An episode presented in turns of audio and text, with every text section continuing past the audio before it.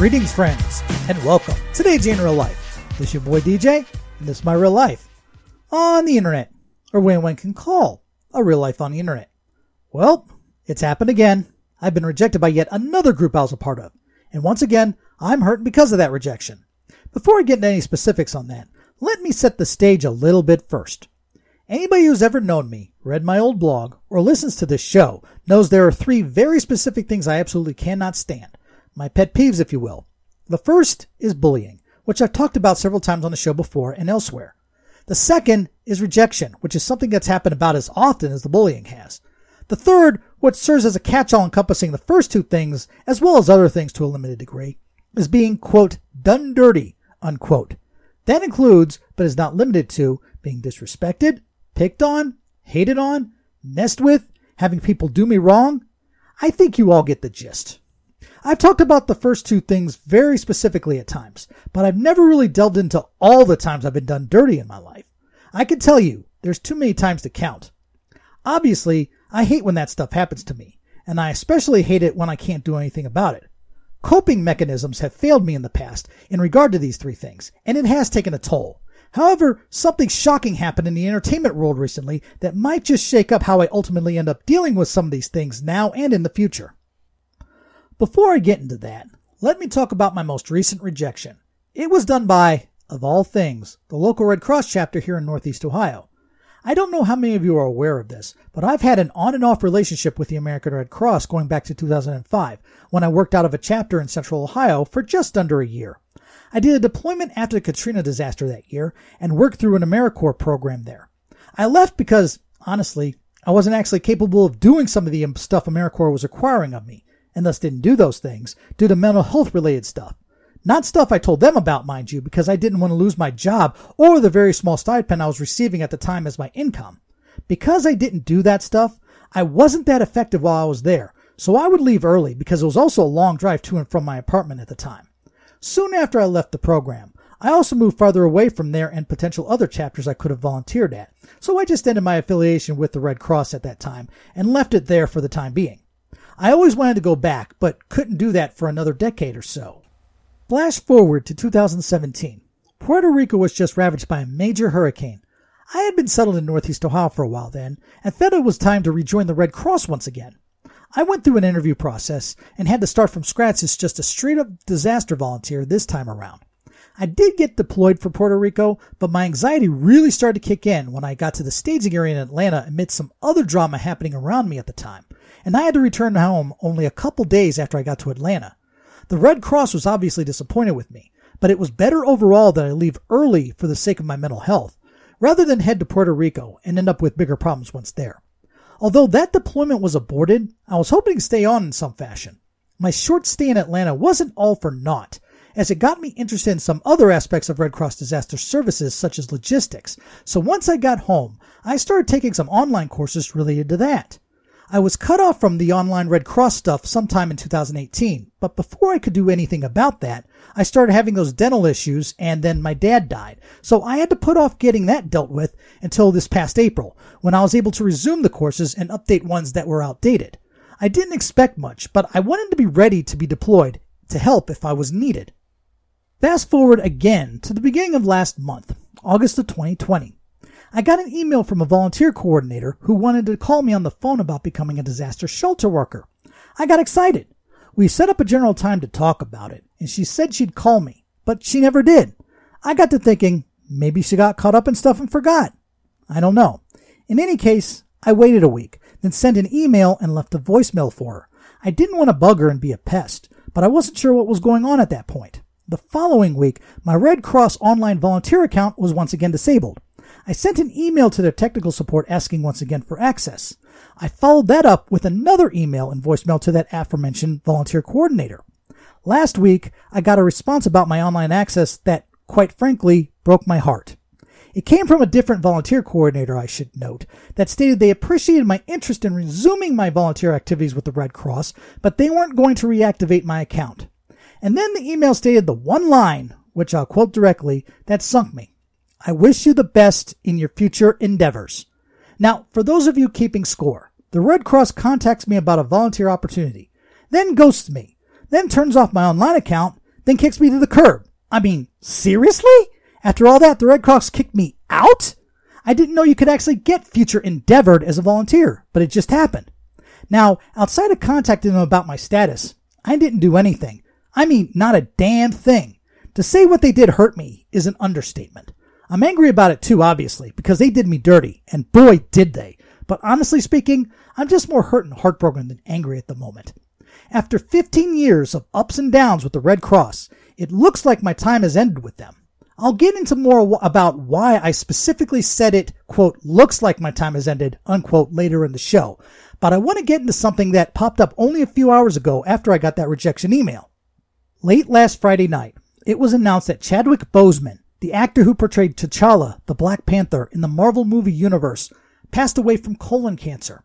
That sent a shock throughout the world, as nobody expected this to happen, and nobody outside of his immediate loved ones knew he was even fighting cancer. As an actor, he had some pretty notable roles outside of the Marvel movies, such as playing real life figures like Jackie Robinson, singer James Brown, and Thurgood Marshall, as well as the role of Vontae Mack in one of my favorite sports films, Draft Day. It was about the Cleveland Browns, so obviously it was going to be a favorite of mine, even though it was fictional, but still. Anyway, he was very celebrated as an actor and as a humanitarian. I was reeling from the earlier rejection, but hearing about Chadwick Boseman actually shocked me out of my funk. I think I was the first of most of the folks I know who learned the news and shared it right away on my social media once I heard it. From what I could see, not just of my friends, but of the entertainment world overall, the news just overwhelmed so many folks that there are now calls for monuments to celebrate what he brought to the world. However, there were two particular things about his life I learned after this happened that changed how I'm looking at that rejection by the Red Cross, as well as other times that I've been done dirty. The first thing was some stuff I learned regarding the last four years of Chadwick Boseman's life that actually fired me up on social media, and even on a Browns message board. There was a post slash message slash pic slash quote that I came up with that in itself led me to a major realization. Here is that quote verbatim. Ahem. There are some things that need to be said about Chadwick Boseman that a few people really need to read right now. This man did seven movies, including three stints as T'Challa slash Black Panther, while doing chemotherapy and fighting cancer the past four years. He was a boss. For those of you saddened by his loss, yet inspired by him and the example he set through his roles in his humanity, the best thing you could do to honor him is to become bosses yourselves if you're not already on that path. He fought, he led the way, and even though he's gone now, it's your turn to follow that example and become it. Real talk. End quote. Now, on a pic with this quote, I added a necklace picture similar to the one worn by his Black Panther character to make it look sort of neat, yet reverent of his superhero role, as well as his acting career. In coming up with the quote and creating this pic, it soon dawned on me that I created this pic and that quote because I was one of those few people that needed to read something like that. Honestly, that's never happened before. Creating something people needed, then almost immediately realizing I was one of those people who needed it. I never had such inspiration strike me like that before, but here we are. Anyway, the main takeaway from that is that I now realize I have to become the kind of boss I'm talking about here. I've got a long way to go before I become that, but it is something that I'm realizing more and more that I not just need to be a boss, but I actually want to be a boss. It shocked me that I never felt like that before, but to go forward, I think I need and want this. The second thing relates to how I ultimately get to that boss point, so to speak. Now, how do I get to that point? Well, one thing I believe I could do, and have likely been doing, but just realizing it now, is something that's related to a battle cry Boseman's Black Panther character yells out before he goes into battle. No, not Wakanda Forever, though that is a memorable one. No, the one I'm talking about here is Yibambe. It originated from the South African language and I hope I'm pronouncing this right, Zosha, spelled X-H-O-S-A, Xhosa, which roughly translates to hold the line or hold fast or hold strong. That hit me. It hit me in that it seems my entire life I have been trying to hold the line or hold fast or hold strong on something or multiple things. My two stints in Columbus, putting up with troubling or annoying people, staying in dance clubs or groups or jobs for long periods, my mental health, my life in general. Off the top of my head, those are things where I've been practicing the concept of Yibambe or holding strong. There were times where I felt like I failed in that or didn't hold the line enough when I needed to. And there were times where the opposite happened, where I held on too strong or too tight to things. In any case, the realization of this concept by yours truly may have come at just the right time, especially regarding the Red Cross stuff. I wish it hadn't come from hearing the news about someone's death, but my hope is that, for me at least, Chadwick Boseman's death will not have been in vain and that he inspires people such as yours truly to become better people from the lessons learned from his struggles, how he faced them, and the courage he showed in facing them. Now you're probably wondering, what do these two things have to do with me in regard to the Red Cross? Well, in the past, when I've been rejected, I just couldn't hold strong. I would just fall apart. Yes, there were things I did to get me through the rejections, but emotionally speaking, I just fell apart and felt like I was broken forever. Not Matt Hardy broken, mind you, but broken nonetheless. I'd feel completely lost. This concept of Yibambe, to stay strong, to hold the line, both emotionally and spiritually, is something that strikes a chord with me. To keep in mind that, yes, I still want to help people in times of need. That yes, I care about what happens to others. That yes, I feel I am able to help others even when I can't always help myself. Those aspects are a part of me regardless of whether I'm in the Red Cross or not. Sometimes when you quit or lose a position, it does feel like you're losing a part of yourself, that everything that defined you on that particular job ends once you leave. I have to be mindful that my compassion, my willingness to help others, should not be poisoned by such things like my recent encounters with the local Red Cross. I'm not going to go out there yelling Yibambe all over the place, but I do need to hold the line on my emotional welfare and moral foundation at all costs. I haven't always done that as I've been completely demoralized so many times in my life. I believe I have done this subconsciously at times in the past, probably many times over, but I believe I need to be more consciously cognizant of the concept now, especially in light of all that I've lost in the past and the suffering from the losses I've had to endure. It's time to hold the line. Now, remember when I said earlier it looks like my time has ended with the Red Cross? Well, as far as I know, this is likely only going to apply to the local region here in Northeast Ohio. Like I said in the last episode of DJ in Real Life, I've been working on moving away from Ohio. I have to remember that one place may treat you and ghost you like you ain't worth shit, but a new place might have the opposite effect where you can thrive and do good. I think that might be a possibility regarding the Red Cross. That after I move to where I'm planning to live, that I can look at connecting with the regional office there and maybe help them out instead. I've noticed that as much as the Red Cross wants things to operate more uniformly across the country, I see that other regions seem to be run differently. I've already accepted my time in Ohio is done, and I could always look for another endeavor here while I wait to be elsewhere. But I still have some emotional investment with the Red Cross, and I don't want to throw that away completely if there's a possibility of working with them elsewhere. They do good work, but I can't work with people who go all unprofessional and not be straight up with me, like what happened with this local office.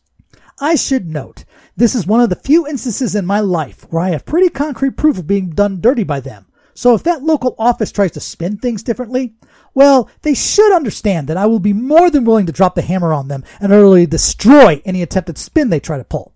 That does sound sort of self-serving and a bit extreme, I know, but since this local region did me so, so wrong, I expect to see honesty and professionalism out of those who work in the region I'm heading to before I even consider going back to the Red Cross. I have to hold the line. I have to hold strong. It's time to be the boss, and I'll be damned if I lose myself again over being done dirty. Now, I think I've earned enough grievances for one day, so for now, I think it's time to bid you adieu. Thank you for listening. Don't forget to subscribe to DJ in Real Life on Apple Podcasts, Spotify, Google Podcasts, Instagram, and the YouTube channel. You can also connect through social media to the show's Twitter and Facebook pages. DJ in Real Life is produced by Hillbilly Vampire Productions, copyright 2020, all rights reserved. Until next time, folks, this is your boy DJ saying take care, God bless, and when you're done dirty, don't forget to stay clean and be a boss. Your haters will hate that. Goodbye, everybody.